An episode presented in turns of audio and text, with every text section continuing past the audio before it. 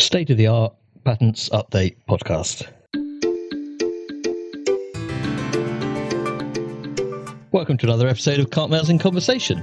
I'm Daniel Wise, and in today's chat, I'll be joined by two of our associates, Kat Langford and Natasha Christian. Hello. Hi, Dan. Hi. Uh, in this episode, we'll be taking a look at some recent EPO case law. Kat will be focusing on T1989 of 18, uh, which was a decision that got quite a lot of excitement over Christmas, in particular about whether it meant the end of description amendments at the EPO. Uh, and then Natasha will be taking us through Rule 137.5, which relates to what the EPO can do when it hasn't searched your entire application. Uh, so we'll kick off with description amendments and Kat. What are description amendments at the EPO? What, what's this all about? So it is um, standard practice for the EPO to ask for a description to be brought into conformity with the claims, um, to be amended so that it's consistent and doesn't contradict the claims. And this is something that comes up um, during prosecution. So, before grant, for example, um, if a claim has been amended to overcome a particular objection from the examiner, then the EPO normally writes and asks the applicant to bring the description into conformity with the amended claims. And it's also something that applies to post grant proceedings too. Uh, again, if the claims are amended during um, opposition or appeal proceedings, the patentee normally is asked to adapt the description to take account of the amendments made. And um, the requirements for bringing the description into conformity with the claims are set out in the EPO guidelines, but actually there is nothing in the articles or the rules that explicitly says that a description has to be brought into conformity with the claims. Mm, and why do people worry about it? The people worry about it because descriptions can be used uh, to interpret claims in post grant proceedings. So, for example, if an amendment is introduced into the description during prosecution, then the opposing side in post grant proceedings could potentially rely on this amendment to put forward an interpretation of a claim that is favourable to, to, the opposing side but less favourable to the applicant. And uh, because of that risk, patent attorneys do sort of tend to agonise rather a lot over any changes they make to the description and generally try to make as few changes as possible. And depending on how the description is written and what sort of amendments are made to the claims, it can be more complicated than in other cases. And generally speaking, description amendments end up being quite time consuming and costly. I suppose that's uh, that's an important point, isn't it? That it depends a bit on how the description was written in the in the first place, as in terms of how you might amend it. Are, are there any standard ways of amending the description? I mean, what, what generally works? So, over the last sort of twenty years or so, probably the patent attorneys and applicants have come come up with this sort of standard way of amending descriptions, um, and that was to change the word invention to disclosure and to change the word embodiment to instance or example where the statements um, where these words were featured were broader than than what was in the claims. And this um, this sort of was used for a number of years. Uh, however, the updated guidelines that were issued in March last year explicitly said that this was no longer acceptable and this, this could not continue.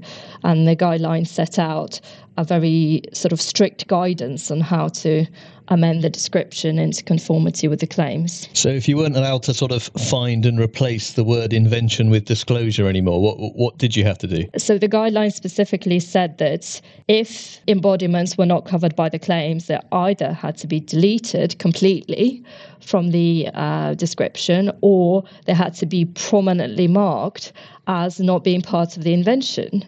And I guess it's fair to say that applicants and patent attorneys are not generally very keen on saying that something definitely does not fall within the scope of the claims. So the guidelines issued last year were seen by patent attorneys as fairly strict Although what we have seen is that some examiners apply it more strictly than others. Yeah, sure. I guess if you say something doesn't fall within the scope of the claims, then you know it's going to be tricky if you're trying to rely on doctrinal equivalence or something later to say, well, actually, maybe it does fall within the scope of the claim. So, so, so, what was this decision that came out around Christmas then? How did that shake things up? Well, in that case, um, the examining decision refused the application not because the claims were not allowable. In fact, it said that the claims were fine, but actually, they uh, the examining division said that the description was amended in such a way that was inconsistent with the scope of the claims, and it retained a subject matter that was broader than the claims that were allowed, and the subject matter was said to be part of the invention. Wow. So someone actually let their case be refused just because of the description amendments? Yes, indeed. That's very, very unusual. And um, the, the board uh, looked at various provisions in the patent convention to, to try and find some legal basis for the requirement uh, to amend the description into conformity with the claims.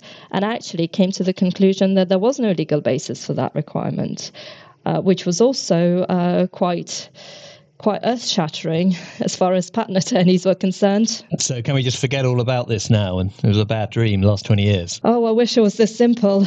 Um, doesn't look like this is going to happen just yet. It's worth saying that the recent decision goes against previous case law of the Boards of Appeal, which actually took the opposite view and said that description must be adapted into conformity with the claims to avoid any inconsistencies between the claims and the description.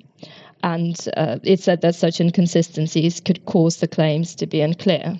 And this is actually case law that was referenced in the guidelines uh, issued last year.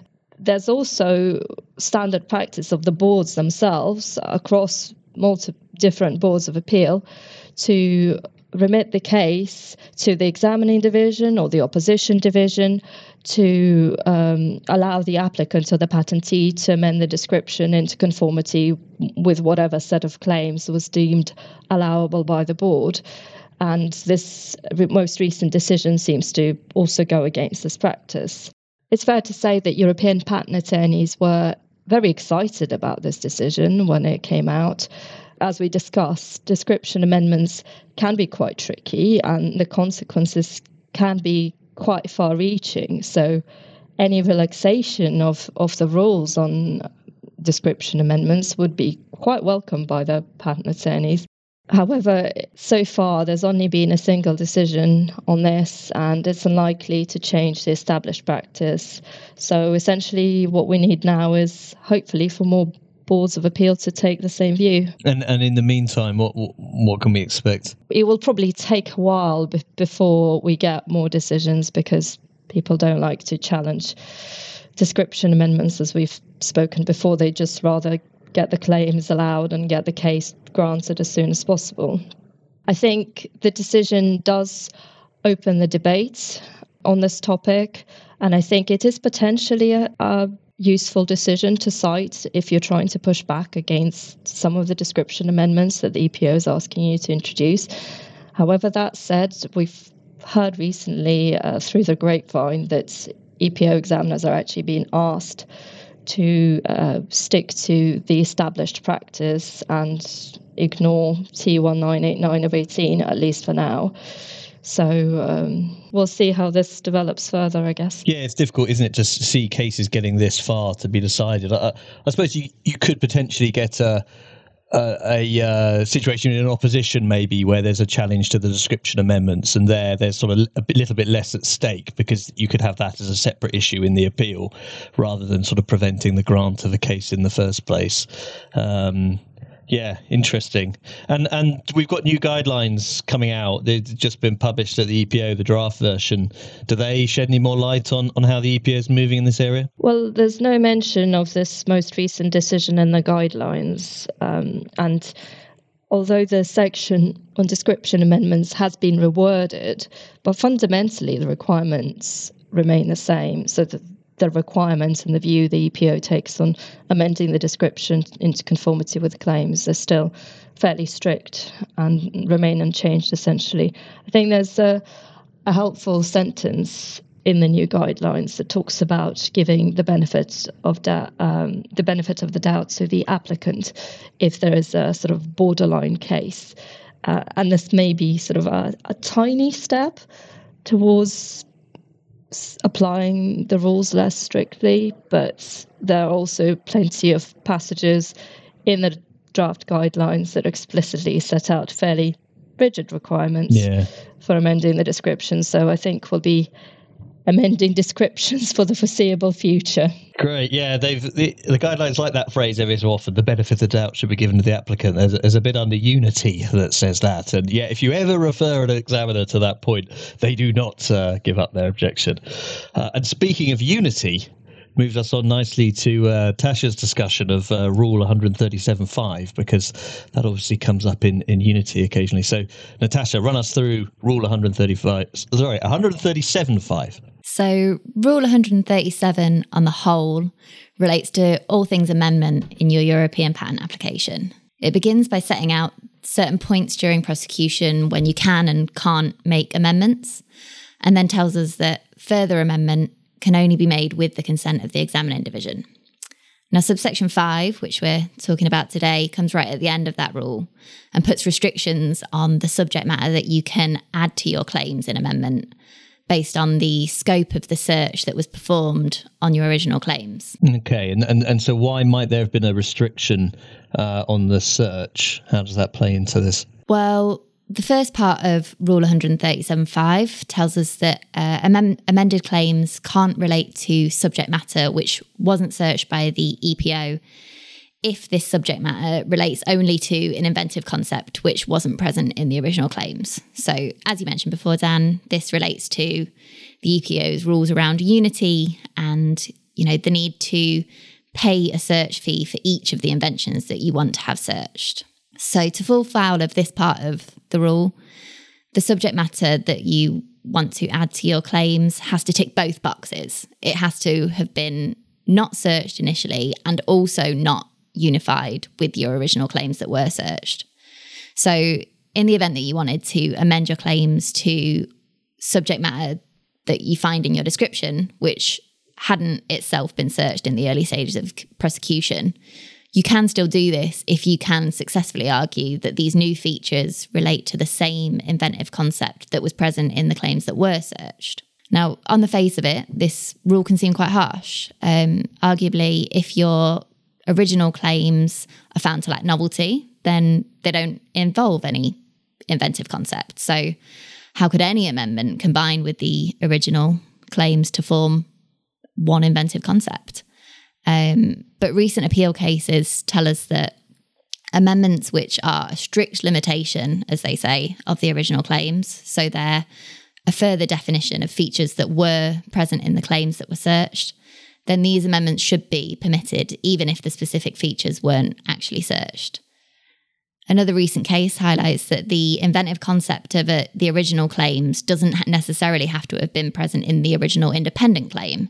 It could be a concept of any of the search dependent claims, be that dependent claim 2 or dependent claim 200, um, as long as that claim was searched. Mm, yeah, it's interesting. Again, it's quite interesting that we're seeing appeals of, you know, what is ultimately quite a procedural point that people are kind of risking their application to go up to the, the boards of appeal to get these points decided. Uh, so, so, what are we learning? How, how can you avoid this rule in practice? Well, as we mentioned, this first part of Rule 137.5 really comes down to is your invention unified? Have you paid the right fees to get all this searched, or are you trying to be a bit sneaky and go off on a tangent? Um, we wouldn't do such a thing. Um, so, one way to think about it when you're thinking of making an amendment is if these features that you want to add in were present in the claims as you'd originally filed them and as you'd originally put them forward to be searched, would there have been a lack of unity? Um, and if no, then it's worth a pop. Um, of course, this isn't really a foolproof test because the examining division might consider the exact same question and come to a completely different conclusion. But it's a helpful place to start. Okay, and, uh, and are there any other any other reasons why the EPA might limit your search? We, have talked about unity there. So at the search stage, your examiner might refuse to search subject matter which is contained in a second, third, or so on independent claim of a certain claim category. So, a, say you have three apparatus claims and two method claims, these might not all be allowed in Europe. Um, or they might refuse to search subject matter because your original claim was considered to be so unclear or just not supported by the rest of the application that the search examiner didn't feel like it was possible to perform a full search over the entire scope of the claim. So this second scenario might happen in practice because your original can original claim contains a broad, functionally defined feature, and the description only includes one or two examples of such a feature, and alternatives might not be clear to the skilled person. So, your search examiner in that case might limit the search only to those one or two specific examples.